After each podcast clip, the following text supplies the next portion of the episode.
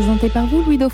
Joe Biden était tout récemment en Terre Sainte et il a même fait un saut à Bethléem, à la basilique de la Nativité. On l'a vu s'adresser à des enfants palestiniens. L'occasion de parler alors non pas de géopolitique, de euh, territoire palestinien, de négociation, processus de paix, tout ce que vous voulez. Non, l'occasion de parler d'une grande figure mystique qui à elle seule pourrait d'ailleurs porter toute l'image de la Palestine. Tant sa vie, bien qu'elle fût courte, tant 32 ans seulement, mérite qu'on en parle. Il s'agit euh, d'une sainte qui est connue là-bas, pas du tout chez nous ou très peu, canonisée il y a sept ans en présence de Mahmoud Abbas, président de l'autorité palestinienne. Une sainte arabe pour le monde, relève Joachim Boufflet, notre invité, auteur de sa biographie, qui n'existait pas d'ailleurs. Elle s'appelle Mariam Bawardi, catholique grecque melkite, qui vécut au 19e siècle entre le Proche-Orient, la France et les Indes. Bonjour Joachim Boufflet. Bonjour. Il n'existait pas de biographie de si, Mariam il existait, mais des biographies très anciennes qui remontaient au début du 20e siècle. De Mère Véronique. Il y avait la grande biographie de Mère Véronique qui était complètement épuisée parce qu'elle était destinée au Carmel en deux tomes. C'était plutôt une récapitulation de tous les témoignages qu'elle avait vécu avec elle. Et puis il y a eu les deux biographies du père Estrade et du père Buzy qui ont été euh, assez connues à l'époque, mais qui remontent au tout début du XXe siècle. Celle du père Estrade a été souvent rééditée, mais sans rien apporter de nouveau, évidemment. Et pour 2015, il n'y avait rien Ah ben absolument rien, non, non, non. Donc c'est là que vous vous êtes dit, tiens, je vais m'y intéresser, vous qui êtes historien des apparitions, des phénomènes mystiques. Oui, et puis je me suis dit, non, euh, elle mérite d'être connue parce qu'elle a vécu en France quand même presque un tiers de sa vie. À Pau À Pau. Et puis en même temps parce que euh, elle est très représentative d'une forme de spiritualité, de mystique que l'on connaît peu, ou sur laquelle on a été très longtemps, disons, réticent en Occident. Euh, qui est ce que j'appellerais la, mystique de la passion, mais pas vécue à la manière d'une euh, Catherine Emmerich, par exemple, grabataire, ou, ou d'une Marthe Robin, mais vécue euh, dans l'action. Qu'est-ce qui distingue ces figures, justement? Parce que vous avez aussi écrit sur Marthe Robin, sur lesquelles vous avez été assez critique. Oui, critique réservée, disons. Critique, oui, aussi critique, certainement. ce qui les distingue, d'abord, je dirais, la simplicité. Il y a une simplicité fondamentale chez Mariam. Une, je dirais presque une naïveté vis-à-vis du surnaturel. Elle baigne dans le surnaturel depuis son enfance, sans s'en rendre compte en plus. Alors qu'elle a, paru, elle a perdu ses enfants très jeunes, ses parents pardon très jeunes. Elle a perdu ses parents très jeunes. Elle est née elle-même dans des circonstances qu'on qualifie de miraculeuses parce que elle avait eu euh, plus d'une dizaine de, de, frères qui étaient nés avant elle et qui étaient morts en très bas âge. Donc euh, c'était l'enfant du miracle. Et en même temps, euh, elle est euh, profondément attachée à sa famille, même ses parents défunts, qu'elle continuera de voir dans les visions, etc. Et par compensation, elle est attachée à Saint Joseph, que son père mourant lui a donné comme guide et protecteur, et la Vierge Marie, évidemment, qui remplace sa maman. Et elle baigne dans cette atmosphère, mais très très jeune. Elle est à tuer à tout avec le ciel. Et ça, c'est extraordinaire. Elle se rend pas compte en plus. Et elle ne sait pas qu'elle a des extases, elle ne sait pas qu'elle a des visions.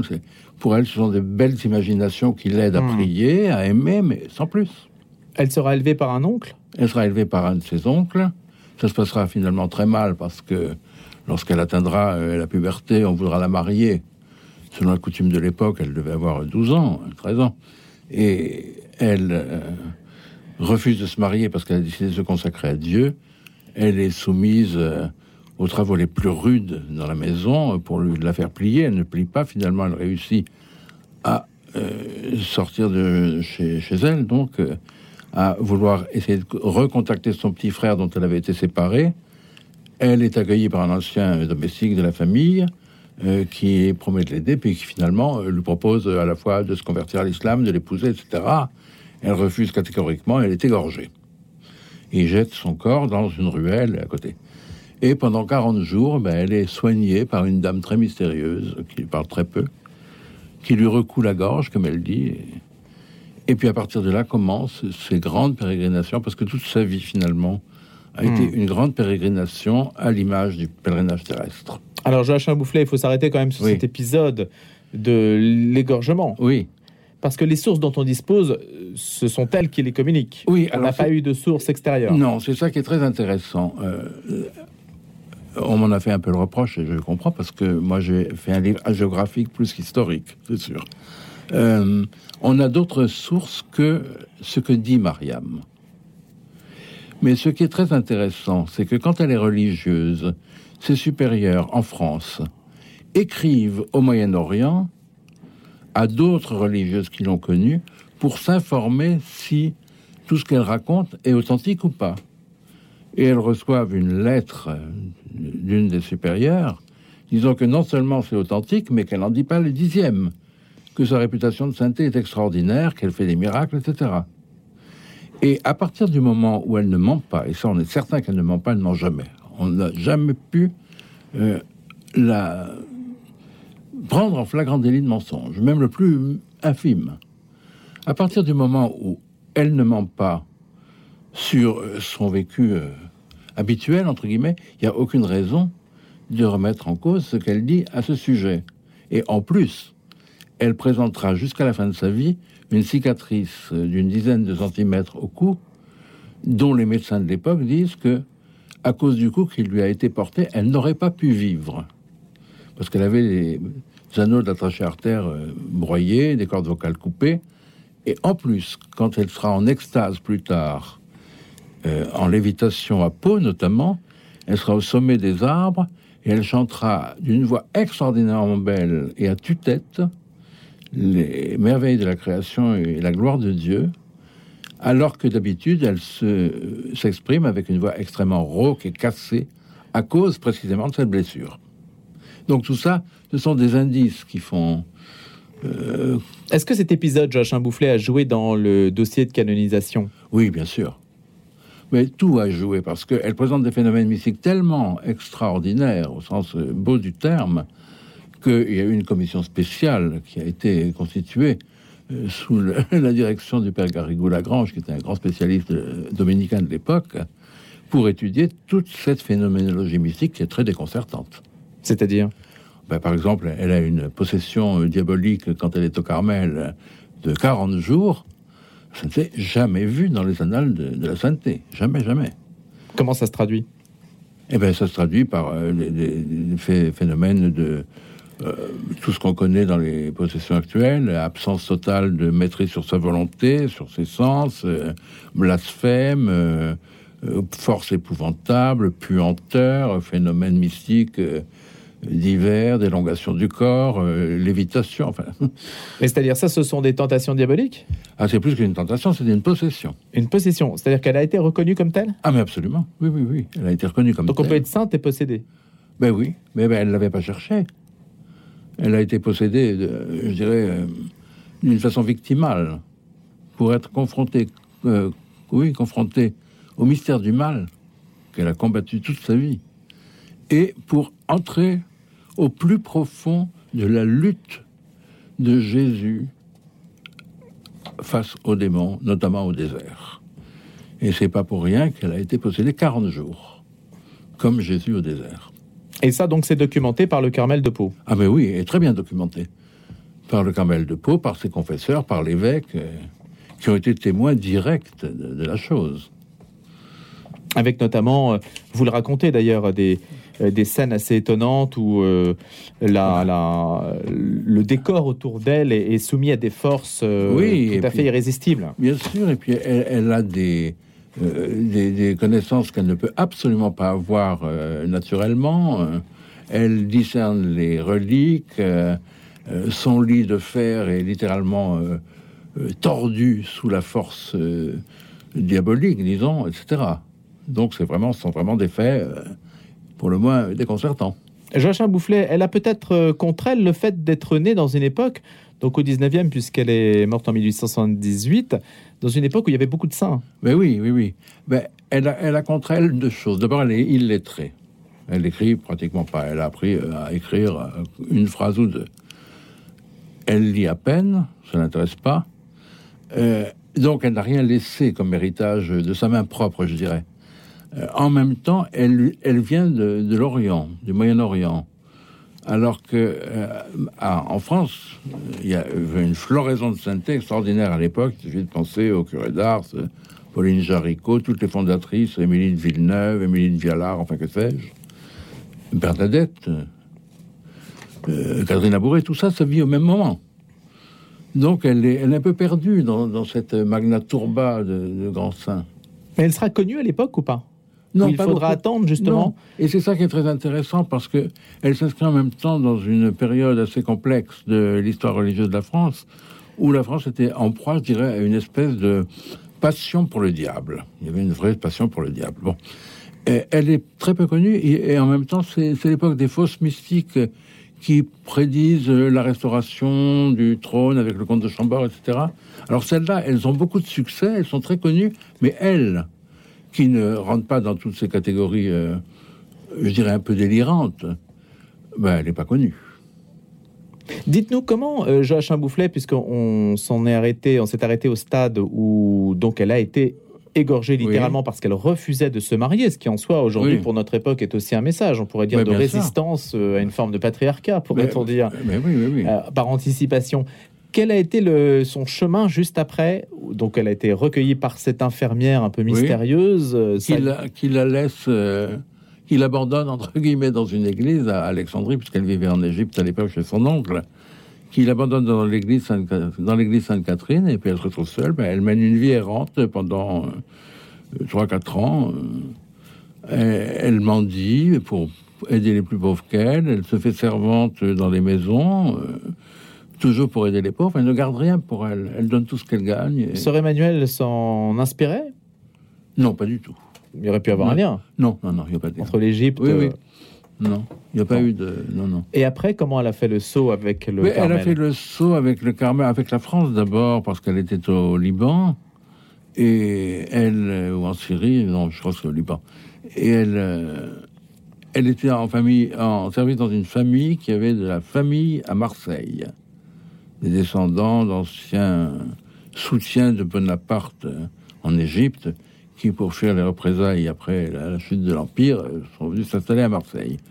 Et donc, elle a été embauchée comme servante cuisinière chez cette famille de Marseille. Donc, elle a fait la traversée, elle est allée dans cette famille, et il y avait là toute une communauté euh, moyen-orientale, qu'on appelait les Égyptiens d'ailleurs, euh, qui était réunie autour de l'église Saint-Nicolas, qui était leur église. Et elle s'est intégrée là, dans ce milieu, et à partir de là, elle a été dirigée par le curé vers une congrégation religieuse, les Sœurs de Saint-Joseph de l'Apparition, où elle a commencé à avoir des phénomènes euh, extraordinaires, un peu euh, trop marquants, entre guillemets, pour ses bonnes sœurs, qui étaient très réticentes à, pardon, à tout ce qui était extraordinaire, et qui l'ont euh, refusé au vœu.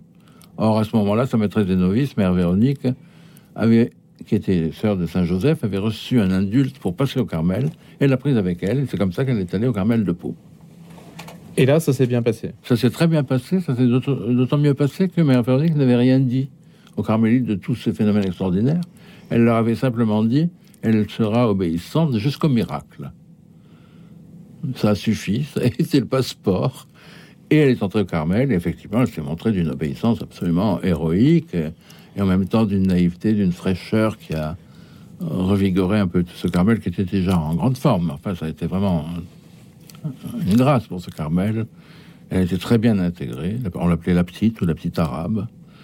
Et, voilà. Et son destin l'emmènera ensuite en Inde, à Mangalore. Alors, son destin l'amènera en Inde à la suite d'un projet de fondation par un évêque Carme là, elle sera euh, exaltée jusqu'à sa profession religieuse définitive, et tout de suite après, par un étrange revirement de, des mentalités, un concours de circonstances, l'évêque et certaines religieuses la déclareront euh, fausse mystique, fausse extatique, diabolique.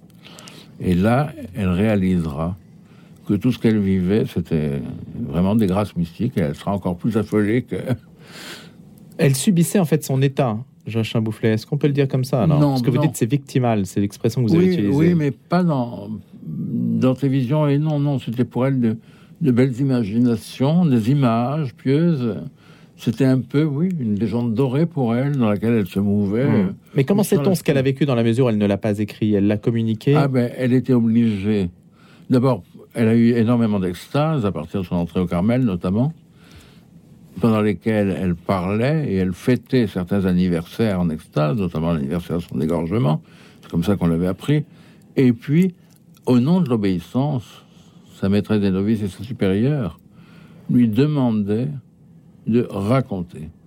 Et déjà, chez les sœurs de Saint-Joseph, la maîtresse des novices euh, lui avait fait dicter sa vie. Donc, c'est comme ça qu'on a appris toutes ces choses. Donc, tout ce qu'elle a vécu sur un plan mystique, on le sait. Oui. Elle n'a rien gardé pour elle. Elle a été descriptive suffisamment, de manière suffisamment précise. Ah oui, oui, oui, bien sûr.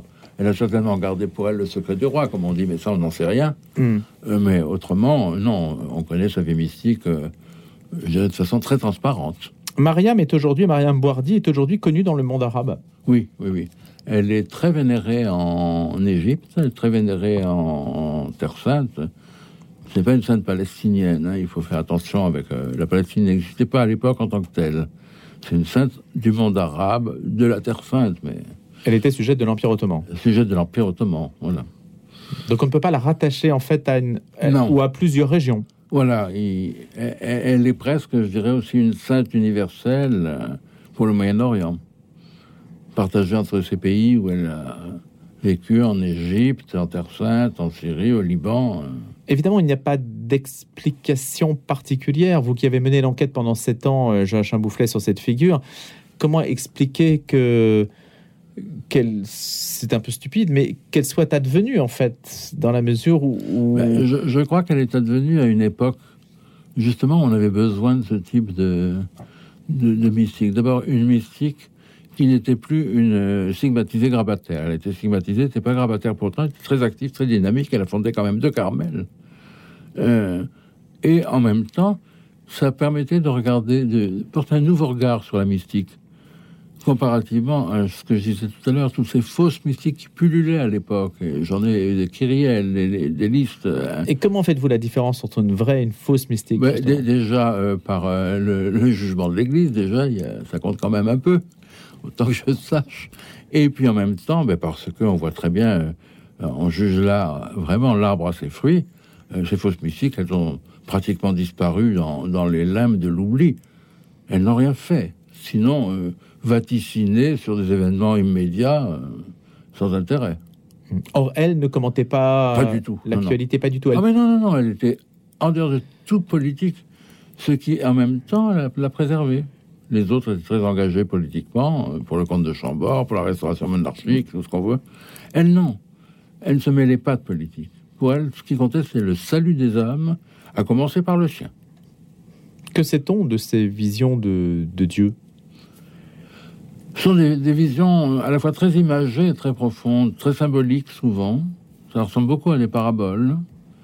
Euh, elle a beaucoup de visions de, de Jésus qui sont assez amusantes dans la mesure où elle est comme Marie-Madeleine après la résurrection, elle ne le reconnaît pas. Et alors, euh, ça, donne lieu à des scènes et des dialogues très amusants où, quelquefois, le Seigneur la taquine en lui disant Mais il faut que tu m'aimes, moi. Et elle lui dit Non, non, euh, vous, non, c'est Jésus que j'aime. Est-ce qu'on sait si ce, cette propension à la mystique, cette caractéristique est transverse à toutes les religions, toutes les spiritualités? Oh, je, pense évidemment qu'il y a un fond. Hein d'adéquation à la mystique. Mais euh, à ces formes de mystique, non. C'est typiquement chrétien. Qu'est-ce qui va Je dirais même typiquement hmm. catholique. La stigmatisation n'existe absolument pas chez les orthodoxes, pratiquement pas. Ce que je dis d'ailleurs. Et c'est complètement étranger à, la mentalité orientale, la stigmatisation. Et Mariam est stigmatisée pourtant. Comme les grands saints donc il y a une part, son itinéraire est tout à fait insolite et assez peu, assez peu euh, comparable ah à d'autres itinéraires à la fois de sa région et puis même dans mhm. de son époque. Oui. Oui, oui. Sa mémoire est perpétuée aujourd'hui, euh, Joachim Boufflet Oui, bien sûr. Déjà, ne fût qu'au Carmel, elle est sainte, donc euh, elle est vénérée. Et puis, je vous le disais, elle est vénérée dans le Moyen-Orient et et j'espère qu'elle va être un peu plus vénérée en France maintenant. On en parle peu. On en parle encore peu, oui. encore peu. Alors justement, c'est peut-être une première étape ce matin, grâce à vous, Joachim Boufflet, et à cette biographie de Mariam, Mariam Boardi, une sainte arabe pour le monde aux éditions du CERF. Merci Joachim Boufflet de venir nous en parler. Historien, à bientôt. À bientôt.